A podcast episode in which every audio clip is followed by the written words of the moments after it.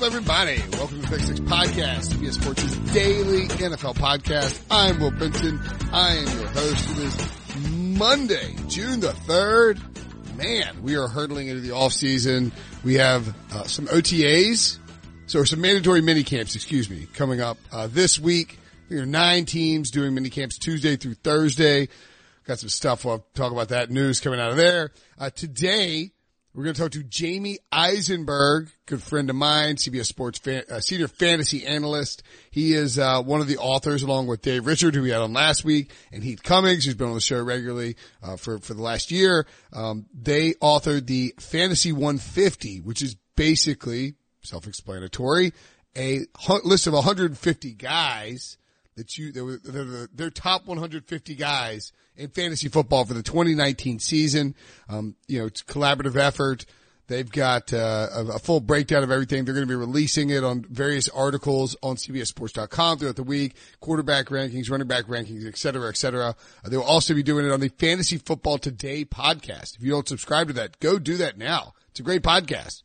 They do a killer job um, every single day during the regular season. Really, just starting like you know in, leading into the regular season, getting you ready for fantasy drafts. They go daily with that. Um, I, I've been listening to it forever. I also listen to our fantasy baseball today podcast. Adam Aizer hosts both of those. Maybe we should have Aizer on the podcast. He's always fun to talk to. He's the weirdest takes in the world. He actually got destroyed because they had the writer of, he's been pounding the table for Die Hard not being a Christmas movie. And the writer of Die Hard came on fantasy football today and told him that it is indeed a Christmas movie, as we all know. So Aizer, it's a tough L for you, pal.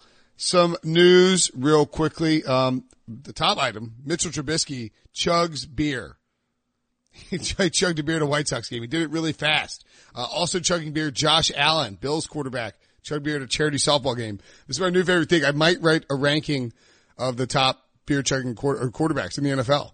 Um, Aaron Rodgers has set off a firestorm and it's making him look very bad because you know, all these guys are good at chugging beer and Aaron Rodgers not so good at chugging beer. Uh, in actual news, Odell Beckham showed up for OTAs, or he's going to show up for OTAs at least. He said um, that means that we should see Beckham uh, this week working with the Browns. Tom Brady, who skipped voluntary many voluntary workouts, is also going to be here for the mandatory portion. The mandatory portion is when you can figure out whether or not somebody might be miffed at the team, might be holding out for a new contract, etc. But Odell Beckham apparently going to be there for the full uh, mini camp. Yay. Thank goodness we don't have to write a story about it.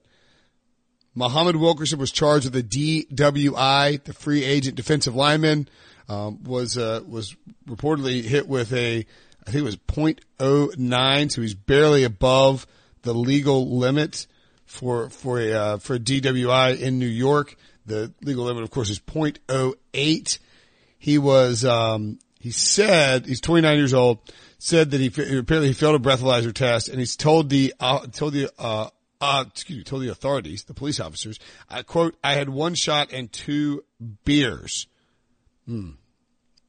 He had bloodshot eyes and they detected an odor of alcohol on his person. He was pulled over. He ran a stop sign at 3.30 in the morning in Manhattan.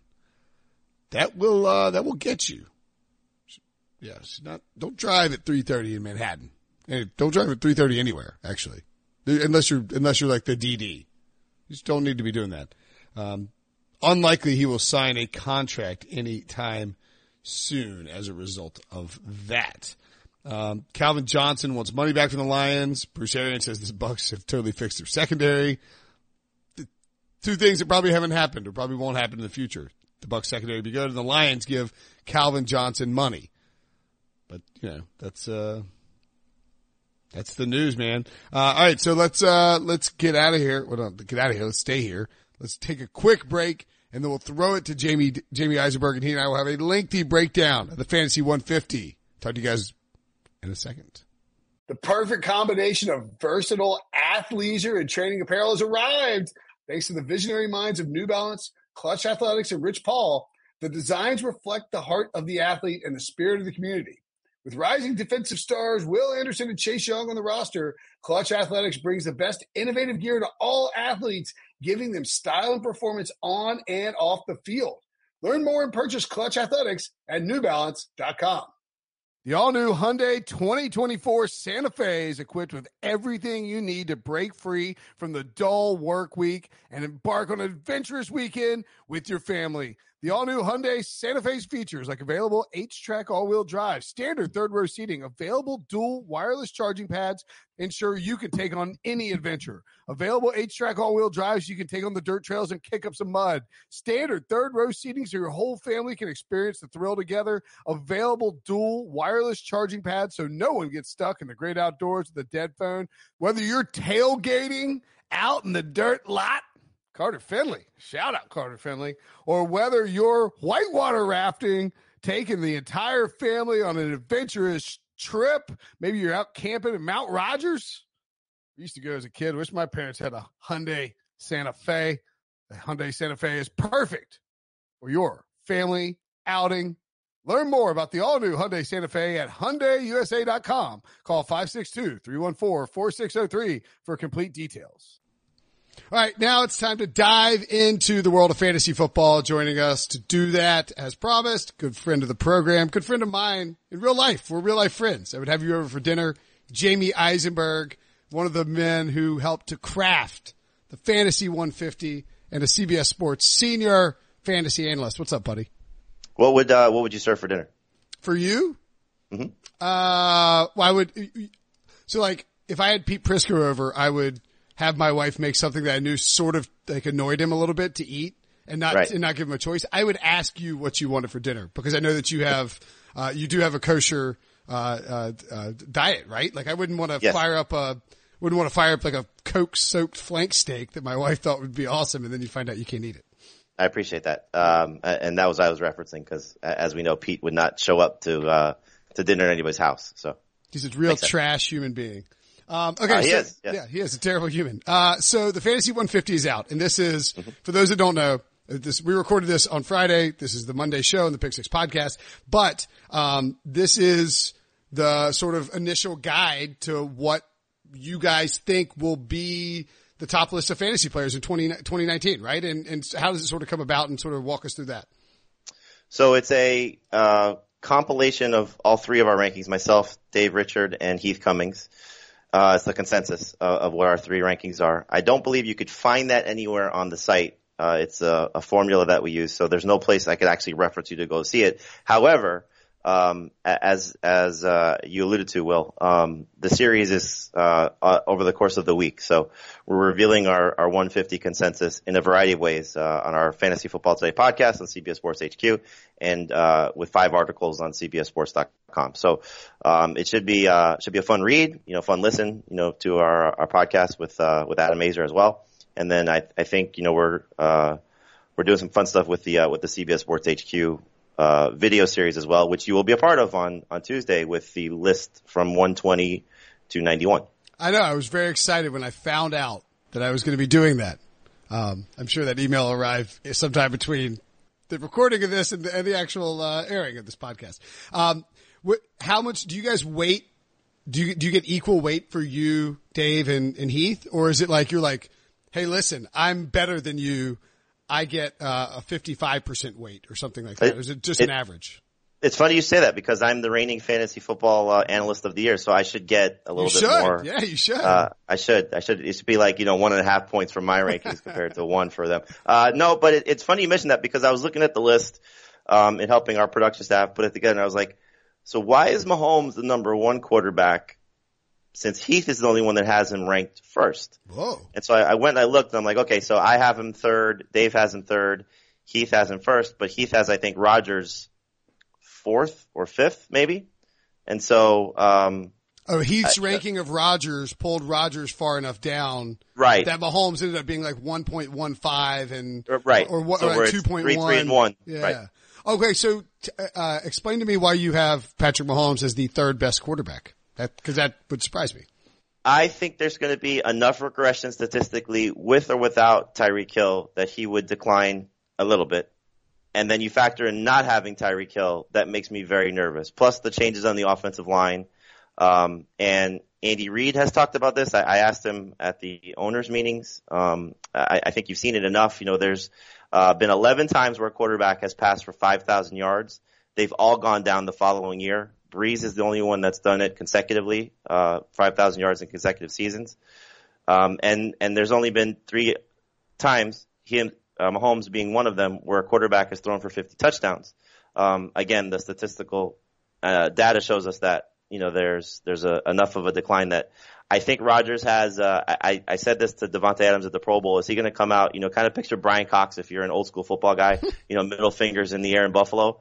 I think Rodgers has that type of season uh, with with what's in front of him, and I think Luck with uh, that offensive line. You know, the addition of Parris Campbell, uh, healthy return of Jack Doyle. I think those two guys just have slightly better seasons than what Mahomes does. This isn't to say Mahomes is going to be bad by any stretch, but uh, I just think that there's going to be a little bit of a, a decline for him. I think it is. I mean, I love Mahomes. Everybody loves Mahomes. I mean, like sure. loving Mahomes is not something cool and new to do, but I do think if you invest a early pick in Mahomes, you are probably not going to get the value back that you that you thought. I mean, that's just how it, it tends to work.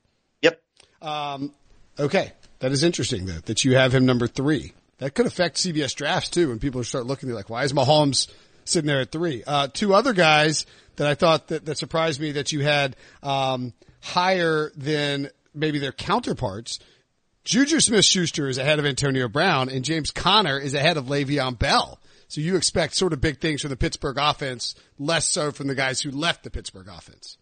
Yeah, I, I guess starting with the receivers, um, you know, the, the, the Steelers, I, I expect a little bit of an offensive change, um, which benefits Conner and, and, and maybe a, a little bit of a downgraded Juju. They led the NFL in pass attempts last season. Um, obviously you lose a player of Antonio Brown's caliber. I don't know if they're going to have the same philosophy of let's just, you know, go throw it all over the place. Plus you have the defense being better. So I don't think they'll be chasing points to the same extent. Uh, but still, I don't expect also the Steelers to have, you know, all of a sudden to go from where their offense is to becoming the Seahawks, where they're just going to be, you know, so run heavy. Uh, so I think Juju's in a better spot. The, the, t- the only thing that separated the two guys last year in Smith Schuster and Antonio Brown was the touchdowns, targets, receptions, yards. Uh, you could, you know, look at it as very similar. You know, Juju was better in, in those three metrics, but the touchdowns were significantly different. Uh, Brown scored 15, Juju scored seven. Uh, I, I think you look at Juju entering his third season. I don't know how many more targets he'll get, but he should get, you know, 5% more, 10% more. If it's more than that, I mean, he could set a target record, you know, with, with Brown not being there. Um, but I, I do think it's just, you know, you look at the quarterback, you look at the offense, you look at where one guy is headed in his prime or another, or entering his prime, another guy is leaving his prime.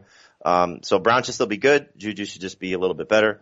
And then Conner and Bell, I, I mean, you know, you, it's hard to look at the Jets narrative right now and say, I want Le'Veon Bell. You know, I mean, yeah. the coach doesn't want Le'Veon Adam Bell. Gase doesn't want him. Why would you want it? Yeah, yeah. So, uh, you look at Gase's track record, what he's done with running backs as a head coach. He sent Jay Ajayi home his first game as a coach. You know, didn't let him go play in the game in Seattle. Uh, traded him, you know, midway through the season because there was some issues there in terms of how those two guys got along. He didn't give Kenyan Drake the full-time job after Drake was fantastic at the end of the season, uh, in 26, excuse me, 2017 when, uh, when, when Ajayi was traded. And he has said, I don't like to overwork guys. Now he's told our buddy Pete Prisco, uh, and, and, Pete said this, so I'm not, you know, doing anything against Pete's reporting, but he's, uh, Gase said to Pete on the record and off the record that you may see Bell used more as a receiver. I don't know how much more of a receiver he could be. Like he had like 85 catches with the Steelers. I mean, like, right. You know, so it's uh, it's hard to expect more in that regard. So I think you look at Bell compared to where Conner is. Now, I'm not buying the the the stuff coming out of Pittsburgh that they're going to be a running back by committee, and you're going to see a lot more Jaylen Samuels and a lot more Benny Snell. I, I know that they want to use more guys, and, and Conner has said that himself. Conner probably looks at the Le'Veon situation and say, I don't want to be a 400 touch guy because they'll kill me. Um, but I still think that offense has produced great production. Conner himself last year, uh, that I look at Conner's arrow pointing up, Le'Veon Bell's arrow probably stagnant at best. Uh, but also we don't know what he's going to be after sitting out a full season. One guy, one thing that I would I would note on that Steeler stuff, and obviously I'm a Jaylen Samuels homer, um, mm-hmm. but when you look at their depth chart and you're like, man, you know, because one of the concerns is like, oh, they got Juju, but who else do they have? James Washington, Eli Rogers. I think we could see Jaylen Samuels playing a, a, a large snap percentage this year, yep. but lined up in like a sort of a flex tight end type H-back. of situation isn't yeah an H back and move him all around because yep. that's what that's what they did at NC State and he was great he was an all ACC guy and so I think they could counteract some of the who else is there, there besides Juju with Jaylen Samuels and that's how you get sort of the back by committee type of situation. Would yeah, you- no, I, I agree with you. And and they just hired um, one of their position coaches who was at NC State with yep. them. I think it was the tight ends coach, right? Uh, running backs coach. Running backs coach. Okay, so, so, so Jaylen Samuels coach. I mean, because he was Right. he, he wasn't listed as a tight end at state. He was a running back. The ACC Right. listed him as a tight end, and so did the combine for some reason. right. So you have that influence. You also have no Jesse James. So you know, I, I think that factors into Samuel's uses as well. So yeah, I, I I can see both guys on the field, but I don't see Conner's touches significantly declining or even declining at all based on where he was a year ago. Are you comfortable using a first round pick on James Conner? Absolutely. You know, I, again, you you look at Mike Tomlin's track record. When Bell was suspended or hurt, DeAngelo Williams was among the best fantasy running backs, and even when he was 100 years old, that was still the case. Conner last year comes in, and they give him goal line opportunities. They never did that with Le'Veon Bell, but they give him all that featured work, use him as a as a receiver. There's obviously injury risk. You know, I mean, you know, Conner's uh, history. You know, whether it was battling cancer or you know last year with the ankle problem, he has missed time in He his his ACL for- too. uh, yeah, for, Yeah. for various reasons. So there's there's risk there, which is why you invest in Jaylen Samuels as the lottery ticket, or maybe Benny Snell as the lottery ticket. Uh, but I still think you get great production out of James Conner for 10 to 13 plus games, and you should be fine with that. You, and I'm I understand how the rankings look, so I'm I'm sort of asking more your personal preference here. But you're on the clock. You get the 12th pick. You're on the clock, and David Johnson, Le'Veon Bell, Joe Mixon, Nick Chubb, and Todd Gurley are there. Who are you taking? Right now, it, it's PPR. I'm taking David Johnson. It's non PPR. I'm taking Joe Mixon. I, I look at both those guys and, and I see Mixon was so good last year in a crappy situation. Yeah. that the improvement on the offensive line, I think, will be significant. The play calling, I think, will be dramatic. And, and you look at if Zac Taylor can just, you know, we're, we're as an NFL community, um, you know, the, the the Twitter police, if you will, um, you know, uh, but the, the people who get so enamored with the with the Sean McVay offense, um, you can't expect the same thing from Zac Taylor going to Cincinnati to make that the same scenario. But if Taylor takes what McVay did in using Gurley and gives Mixon those opportunities, I think he could be just an absolute monster. So I, I love Joe Mixon, but I think David Johnson, you know, uh, on Thursday, the, the stuff coming out of Arizona about getting back to 2016, I do think that the offensive changes will help him si- significantly. Um, you know, you talk about the Steelers depth chart. Look at the Cardinals running back depth chart. I mean, it's going to be a ton of David Johnson. And as long as he's healthy, I think you're going to get a, a better year than what you got out of him last year. And oh, by the way, he was the 10th best running back in a very, very awful situation. I, I was about to say. I mean, he had 1,386 yards from scrimmage. And it was like he just didn't get any usage uh, in the first few weeks until they, and really didn't even get that much usage later. Mixon ended up with 1464. Um, uh, yeah, I mean, I wish I, we we did the over unders last week for the AFC North, and the Bengals is set at six, and we were sort of there's a heated debate about it. John Breech was on there, you know, Bengals homer, but right. it's like it's really impossible to know what to do with the Bengals, and I'm curious how you project that team as a whole, given that we have. And I was going to ask the same thing about Arizona, but let's do Cincinnati first. How do you project AJ Green, Joe Mixon, because they have fantasy studs? But they also have a complete unknown at the coaching position. Not just that he's a Sean McVay guy, but that he's, you know, I mean, he, uh, he just, he's just like a, tw- he's like a 28 year old or 35, Right. he's a 35 year old with no track record. Yeah, it, it, it is hard, and I do think the defense is going to be an interesting commodity for that team, just how they, you know, handle that side of the ball. But like if, I they're, you know, if they're- if they're terrible again this year, and they could be, that's a big boon for fantasy. Uh, right. So I think six wins is fair because I don't think the Browns are a 12 win team. You know, I, I- think the Steelers are still right in the mix and Baltimore's obviously right in the mix. So I wouldn't be surprised if 10 wins is the winner of the division, which means that they could all beat each other up. And so I, I think, you know, Cincinnati is the fourth best team, but they're a pretty good fourth best team. Um, offensively, I think is where they're going to, you know, be fun and defensively is where they're going to struggle a little bit. But you know, Mixon and Green, and don't forget Tyler Boyd was a, a- star last year. You know, had a third year breakout. Um, it, a lot of it falls on the quarterback, you know, and, and Andy Dalton when he's had weapons and healthy weapons, um, he's played well. When he's not had guys and he's been hurt himself, you know, that team has struggled. So uh, I'd probably take the under at five wins would be my my guess. But um, if I had to, you know, make a bet, but I, I think it'll be, you know, oh, they're one of those teams, you know, the the three points or less, you know, they'll be in that category for for a couple close losses or a lot of close losses. Excuse me.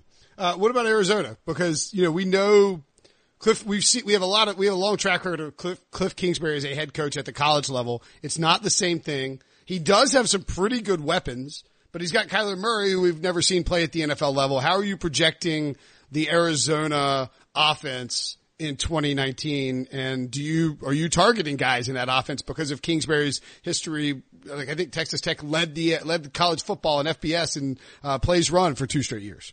Yeah, I, I think you, you, you gravitate toward these type of offenses. And the nice thing about it is, aside from David Johnson, they're all relatively late round picks. You know, maybe Christian Kirk's a mid round guy. Uh, I do think there's a lot of upside with him. Fitzgerald's still in PPR. You know, I don't think it's it's uh, it's time to write him off just yet, even though they clearly invested a lot at the right wide receiver position. But it's the late round guys I think that you really like. Murray being one, depending on how quarterbacks go. I always will tell people because the quarterback position is so deep in fantasy, you want to shoot for the moon. And yep. so if you can get the most upside and you swing and miss, who cares? There'll be somebody there that can help you through the three or four weeks or even more if you need it. And so if you get Kyler Murray playing anywhere close to what he did in college, you know, 4,000 yards and 1,000 rushing yards, that's the best quarterback fantasy. Yeah, absolutely. Right. So now that's not realistic. Clearly, he's a rookie. He's still small. We know that's going to be a narrative all season long. Can he take the, you know, the pounding of uh, of what an NFL season is? Um, not just you know the hits, but also you know on his body. Uh, but if he's 3,500 passing yards and 800 rushing yards, you know, we we got great numbers from guys like Josh Allen and, and Lamar Jackson at the end of the season when they took over. Uh, that could clearly be Kyler Murray. So he's in my top 12. I would consider him a number one guy. Um, I think it is in your best interest to draft the second quarterback with him. Uh, that's not usually something I advise, but you know, certain situations dictate that, and I think this is one of them. But I love Andy Isabella as a rookie. I think he's going to be. Um, it, it's not a comparison in terms of their play, but remember when Cooper Kupp was drafted by the Rams, and everybody's like, "What? Where did he come from?" You know, and then you look at his numbers, and it was like, oh my God, this guy was just a, a statistical monster in college. Uh, Isabella led the NF, led the led uh, the NCAA in in receiving yards last year. He ran a four three one forty, and while everybody, and I understand why Hakeem Butler, Hakeem Butler, Hakeem Butler, because he was considered one of the higher prospects coming out of college. Uh, they drafted Isabella first. The, you know, it, it's it's the backstory of the Josh Rosen trade. Yeah. Why did they want to get back in the second round? It's because they loved Isabella. So he's a guy. Butler's a guy. I think if you're in deep dynasty leagues, KeeSean Johnson is a guy. I think I'm pronouncing his name correctly. I know it's not the same Keyshawn Johnson, but throw me the uh, damn ball. right. Uh, you know, he's going to be a part of this offense. So it's going to be a, a, lot of plays, like you said. Um, it, it's a better offensive line, you know, than what they had a year ago, which is important. And I think it's going to be fun with what Kingsbury is going to throw out there on the field. Um, three tight ends in the top 25. Gronk is gone. Maybe somebody people take flyers on him in I don't dynasty. Do you even? I, but with it's Kelce who looks like he. I mean, there's a there's a lot of buzz out there that people in fantasy want to go Kelce first round pick. You got Kittle, you got Ertz. Uh, I think both very close, 22 for Ertz and, and 24 for Kittle. What's your approach with those tight ends early, and do you think they are properly ranked in this 150 list? Uh, I do. I, I, think you look at what, uh, first off, Kelce, like you said, um, was just a monster last year. He's been a monster the last two seasons. And, and does, um, and does Tyreek Hill's at potential absence help Kelce or hurt Kelce? I, I, I don't think it hurts him, uh, unless you're of the belief that, you know, you're, you're facing the Chiefs and you're going to throw five guys at him just to take him away. And, you know, say, you know, Sammy Watkins on one foot and guys like Demarcus Robinson and Mecole Hardman go out and beat us. But, um, I, I think Kelce in this offense, you know, I, I did a story for our, our magazine shameless plug will be out in June. Um, is uh, on I'm, the tight end I'm, position. I'm featured, by the way. You are featured, yes. Featured. Um, I, I, mentioned you twice in there. Actually, First. you know what? I was at my parents' house this week, and uh, they have a framed picture of Robbie, my son, reading the magazine, walking around that's my awesome. house. So that was pretty cool. Uh, uh, that's awesome. Tell Robbie we appreciate that. Yeah. Um, I, I, mentioned you twice in there. First, uh, would you answer our question in our mock draft? You take part in our mock draft, and you won the league last year, right? Uh, last two or, years. Last two. Last years. two years you've run that league. Yes. Um, the, this is just the, the mock version. We actually play out the June version. So we do two editions of the magazine, uh, which I have to schedule that draft. Thanks for reminding me. Um, so, uh, I reference you in this breakout story that I write because I led the story, I led the column with, uh, Leonard Fournette as a breakout and you and I share the same sentiment that he's going to have a, uh, a big bounce back season. Um, but in any event, in the magazine, I did a story on tight ends and I spoke to Kelce, uh, who I believe did the, uh, the meme game with you at the Super Bowl, right? He did. Yeah, that's right. Yeah. He did. So he was on our he was on our set a couple times um, uh, on Radio Row, and he said, I asked him, you know, why why are there not more of you? And I asked Kittle the same question. He was also on Radio Row, and and both of them talked about the offenses that they're in. And so I think you throw in the Philadelphia offense as well as Zach Ertz. These are just t- tight end friendly offenses. Clearly, there's a theme there. You know, when you look at uh, you know, where these guys have come from. Pederson obviously comes from Andy Reid's coaching tree. Shanahan has been, you know, uh, at the foot of his father's, uh, you know, uh, you know, knowledge level there yeah. of, of what makes the most sense in your offense. And these are just, you know, offenses that lean on guys who are stars. And so when you get to the back end of round two, Kittle is going to go at the swing uh, of round one. You know, he's going to be in that first 15 picks. Um, but if, uh, excuse me, Kelce's going to be in the first 15 picks. When you Who, get to what's the earliest you would take, um, take Kelce? I would. So we just did a, a 14 team mock draft. Kelce went 10th, and I understand why because um, the the guy who took him, Jeremy Bates, is one of our, our fantasy sales coordinators. Um, realized he wasn't going to get him in round two, most likely. So uh, in deeper formats, you probably want to take him in the back end of round one. But I think in that 13 to 15 range is where I would take him. You know, I i'd probably just look at it if I'm picking at the back end of round one how many receivers do I like? How many running backs do I like? If there's two or three guys, okay, I'll, I'll pull the trigger on Kelce there. Um, but when you look at the back end around two, when you start to get into the AJ Green, T.Y. Hilton, Keenan Allen, Antonio Brown group, and if you're like, I, I don't love these guys, you take Ertz or you take Kelce, or God, Kittle. take Ertz or take Kittle, and then round three, one of those receivers should be there for you. Mm, okay, yeah. I mean, I think part of the problem, I mean, the, one of the things I worry about a little with Ertz is the suggestion that both Ertz and Dallas Goedert are going to be starters for for the for Philadelphia. That's something. Yeah, same thing with the the Steelers backfield, right? Like the Eagles are throwing out, we're going to have two tight end starters. Right. Maybe they do, but I mean, Goedert is a, a, guy they took really early, and it's possible he could take away a little bit from Ertz. I still think Ertz will be heavily featured. I mean, dude had 156 freaking targets last year. Um, Kelce feels like the guy least likely to fall off a cliff because of the offense he's in, because Hill might be gone, because you know he's going to have a quarterback out of the big three. Like I would, I would, I would rather invest a first round pick in Kelce than a second round pick in Ertz or Kittle. Does that make sense? Uh, totally. You know, again, it's, it's security and, you know, whenever you're spending an early round pick, you want to make sure that guy can give you, barring injury, you know, complete maximum production. And I think, um, I've gone back and forth. Uh, I probably switched my rankings, you know, five or six times between Kittle and Ertz because I, I, I, look at it like you said. There's Dallas Goedert. There's the addition of DeSean Jackson. There's a what should be a better run game with Miles Sanders and, and Jordan Howard.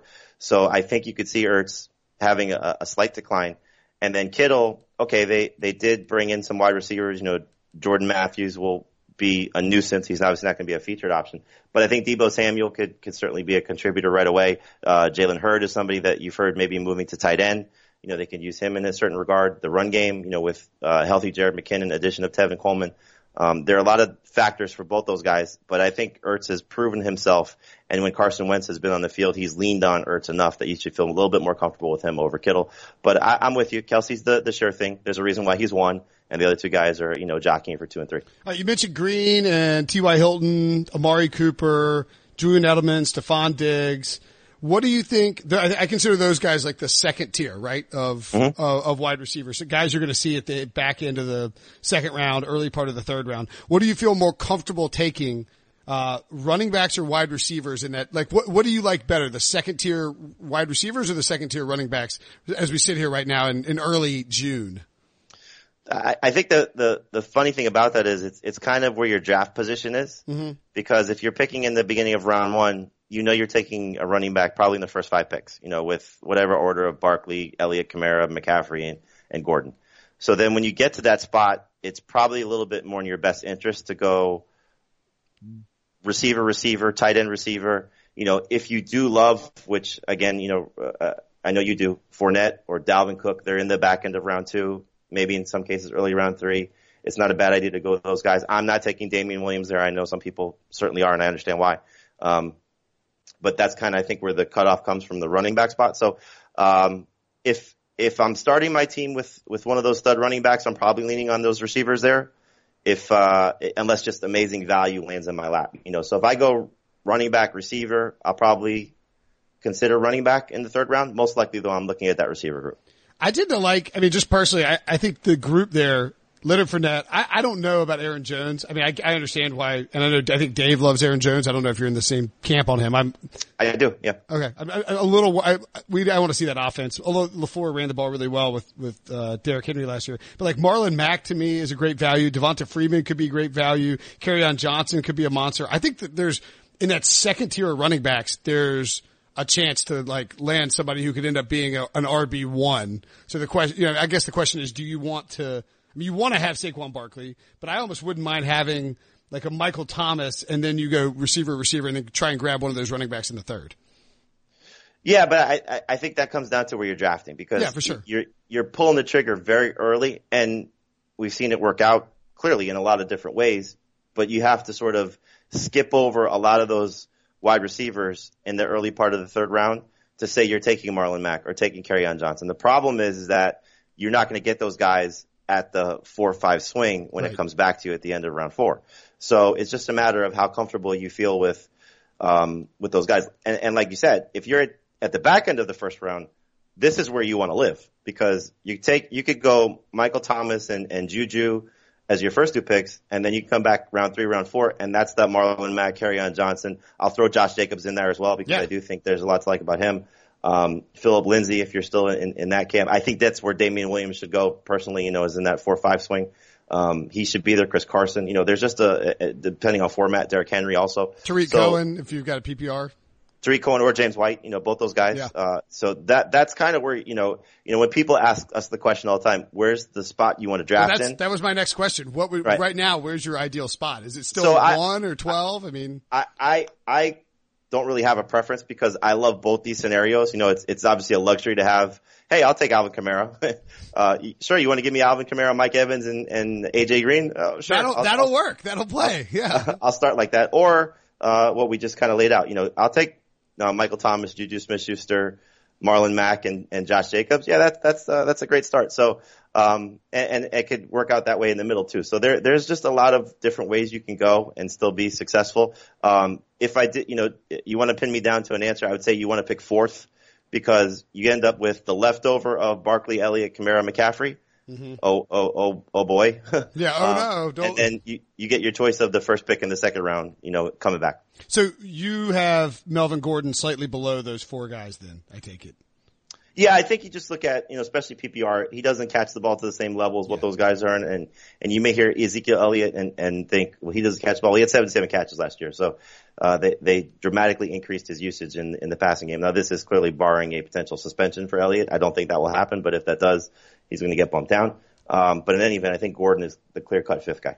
Well, what about in that, um, we sort of covered guys in that 40 to range, like 50 to 60 range or 50 to 75, anywhere in there who's something, who's somebody on that list that you're a little bit higher on than, than maybe somebody else? I mean, I know Sammy Watkins, uh, Sammy Watkins is 49, Calvin Ridley 50, uh, Evan Engram 51.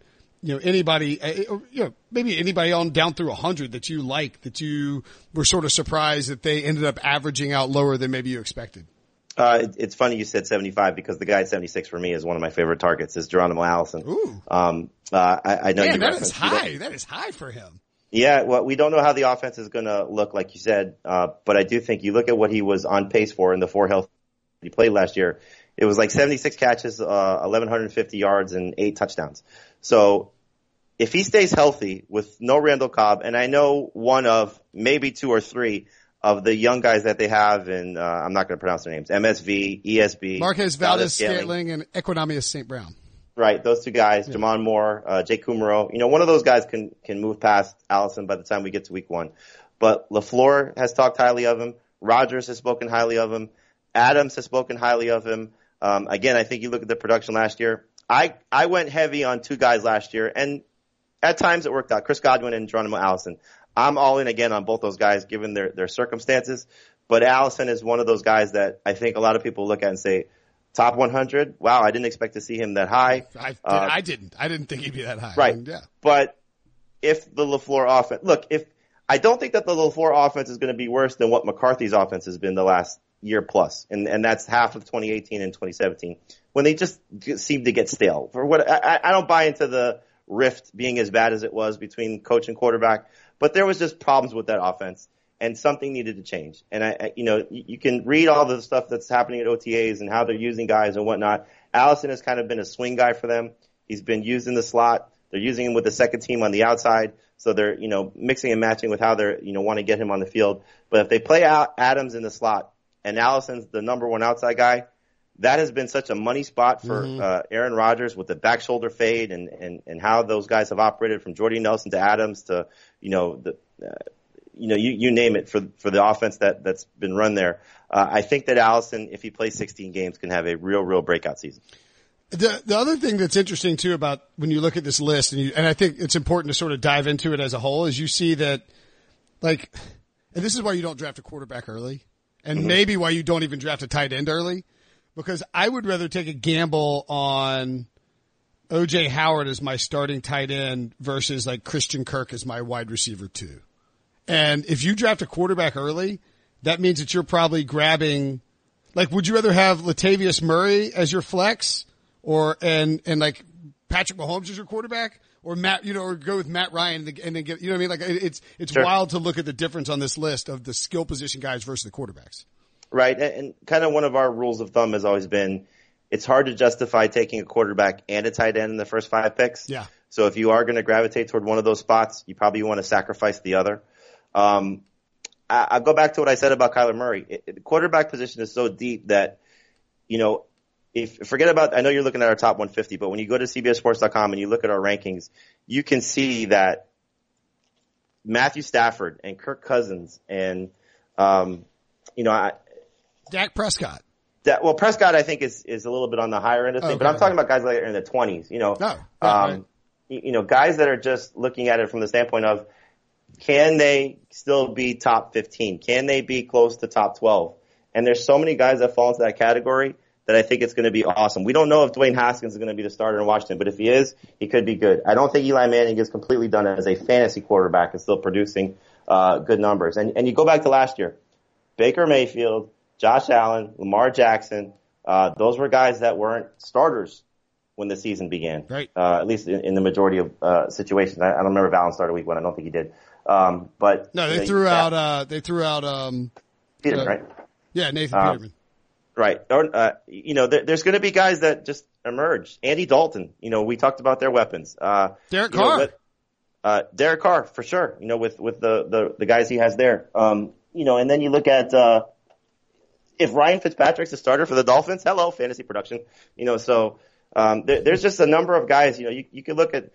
I don't think there's 32 starting fantasy quarterbacks, but it's a little bit better than some of the running backs you'd be reaching for if you had to take those guys. Yeah, like you and um, I know Dave has Ben Roethlisberger 19, Mitchell Trubisky 20. You have Mitchell 20 as well. I mean, everybody has Tom Brady in the 17 to 19 range. Like, would you rather gamble that Tom Brady can be decent, or you know, or take Patrick Mahomes in the second round? I, to me, it's a no-brainer. So Right. That's it, it's now if Mahomes is fifty and five thousand again, yeah, then, you win your league. that's right. But Uh, the numbers tell us that's not going to happen. is there anybody on your do not draft list right now? Oh, there's there's a lot of guys. I mean, one we talked about in Le'Veon, uh, Todd Gurley is. Uh, You're just letting you're Yeah. letting other people deal with Todd Gurley, right? yeah, it's funny because uh, I just did a draft for a dynasty league where. Um, is this kind of if anybody's still doing dynasty drafts? This is why you don't invest heavy in running backs. Um, so we did a startup dynasty league. It's a bunch of analysts from other sites, and I had the I think it was the fifth pick. So this was 20, going into 2017. My first pick was Mike Evans. My second pick was Jordan Howard. My third pick was Todd Gurley. Oh, this was coming off of his disastrous sophomore campaign. So the fact that he fell to the third round, my team has been awesome the last two years because of Todd Gurley. I haven't won the title because of injuries in the playoffs and whatnot, but um, so I went into this draft. We just had it on Wednesday night, where I'm picking eighth. My target is Darrell Henderson. I figured, you know, the three running backs that everybody looks at, Jacobs, Montgomery, and, and Sanders will go. It's a super flex league. Kyler Murray will be gone. The handful of receivers plus TJ Hockenson, Henderson's my guy. Henderson went fourth. What? So this just tells you what other analysts are thinking as well, that if Gurley's knee is a time bomb, Henderson playing for McVay could be awesome. I was so deflated when I saw him go at four that I'm thinking, okay, this is the guy I have to now trade Todd Gurley to and see what I can get in return for Gurley because he can now take on this headache if he wants it. And we'll see if we can make something happen. It's funny because the guy who ended up falling to me at eight was Miles Sanders. Now, if you would have hmm. told me a month ago, you're going to get Miles Sanders at eight, I'd be thrilled. I still feel deflated because even though I know Sanders is better and has a higher ceiling right now than Darrell Henderson, if Todd Gurley never plays this year or misses significant time, Henderson could be a top 20 running back. You know, he's somebody that Top you should. five. I mean, it means Uh, I, it, it's hard to say. You know, like I, I, I did two things in that draft. Not to uh, go on a tangent, but I did two things where I, uh, I had tangents. and- and- tangents are allowed on this on this podcast. uh, Encourage. so um, Heath Heath Cummings' uh, voice was in the back of my head in the fourth round, and it probably was the logical move. But there was Bruce Anderson sitting there, uh, undrafted rookie free agent running back for the Tampa Bay Buccaneers, and I know you also drafted him and I think in that 14 team league. You know, you, to spite Heath. Yes. despite Heath. So I was like, oh, I'll, t- I'll take Anderson here. And the pick right after Anderson was Malcolm Brown.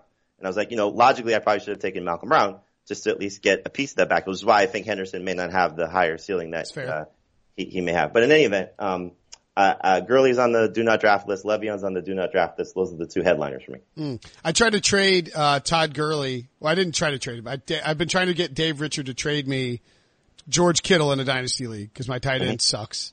Um, and I was like, you know, what about Todd Gurley, Dave? And he's like, why would I do that? I mean, like that's, I mean, but I was like, well, you're, you know, you say you want to kind of reboot, like you're buying low on a guy who would have been the top pick in dynasty last year. So just saying. Yep. Uh, but no, it's uh, it, it it's funny because um, the offer that I still may make to the the owner who took Gurley uh, actually made the offer, and then I was like, uh, I don't know. like it, it, it, Gurley's one of those players um, that if he's right and he's falling to the second round, You win your league. you win your league. And if he's, If wrong, he's wrong- you lose your league. Yeah. right. Like I've seen him go um, from other analysts. You know, I, I look at mock drafts and mock drafts that I'm in. Um, I've seen him go as high as five still. You know, people are still saying, I, I don't think anything's wrong with his knee. Uh, he's going to be fine with rest and recovery, uh, which hopefully is the case. You know, I mean, I, I would love to see him still be the, the guy that we've seen the last two years. But the offer is, uh, I- I'm curious your take on this. So, um, this is an owner that, uh, he actually had two picks in the first four. He took, uh, Jacobs at two because Kyler Murray went one. So he took Oh, Jacobs God. at two Why? and because it's super flex league Oh, okay. So- okay. Okay. Okay. basically two quarterback league. Yeah. So he took Jacobs at two and Henderson at four. four. So I was going to offer him Gurley and Will Fuller. It's a PPR league as well for Jacobs, Kenyan Drake, and Julian Edelman. So, I don't think I he would- would do that. huh? I don't think he would do that. Well, it, I don't know what side of the Todd Gurley equation he's on. Him taking Henderson at four probably screams I am anti Todd Gurley, but It could also Again- scream, "I want Jamey to try to trade me Todd Gurley." right. Um, so I, I, I may offer him that just to remove myself from that. I do think Kenyan Drake has a big season without Adam Gase there now. I also think that Jacobs could be a star for you know the the forthcoming future. Um, and uh, and I think Edelman still has you know three good years left of being a, a quality receiver. no, I mean you're offering up Todd Gurley, so it's not like it's a bad offer. And he's, you know, he might have Todd Gurley on his team all of a sudden. If Todd Gurley's Right. It, the reason I revo- I, I uh, pulled the offer back was I don't want to be the guy that trades Todd Gurley. you know that's kind of where where I'm at. I'm with you. Um, okay, I have one question. I got. I need to get your ruling on something. It's sort of a fantasy regulators type of thing Okay. that you guys do on uh, fantasy football today. You should be listening to that. the music too. Uh, I, I don't. Um, Yeah. I don't play copyrighted music on my podcast. I've been told, I was told by this guy named Adam Aizer not to do that. And then he starts blasting like Warren G on his podcast. That's fine. Whatever. Um, so in a dynasty league, a different dynasty league, I traded a second round pick for Trey Burton and Curtis Samuel before the season. Uh, this 2000, this, in fact, the coming draft, which is starting in like two weeks. Um, Okay. and then I was engaging in a trade discussion with another owner later in the season. And I traded my, uh, we, we had an email exchange and the final offer that was accepted on the email was I get Brandin Cooks, uh, basically swap two players and then I send my first, I get Brandin Cooks, I send my first round pick to him, right? Okay. on the uh when I made the offer, whatever the offer was that was sent to him, included in the note first and second round picks. But in the email exchange we had, I said, and I had already traded my second round pick, so I physically Right. couldn't trade it to him.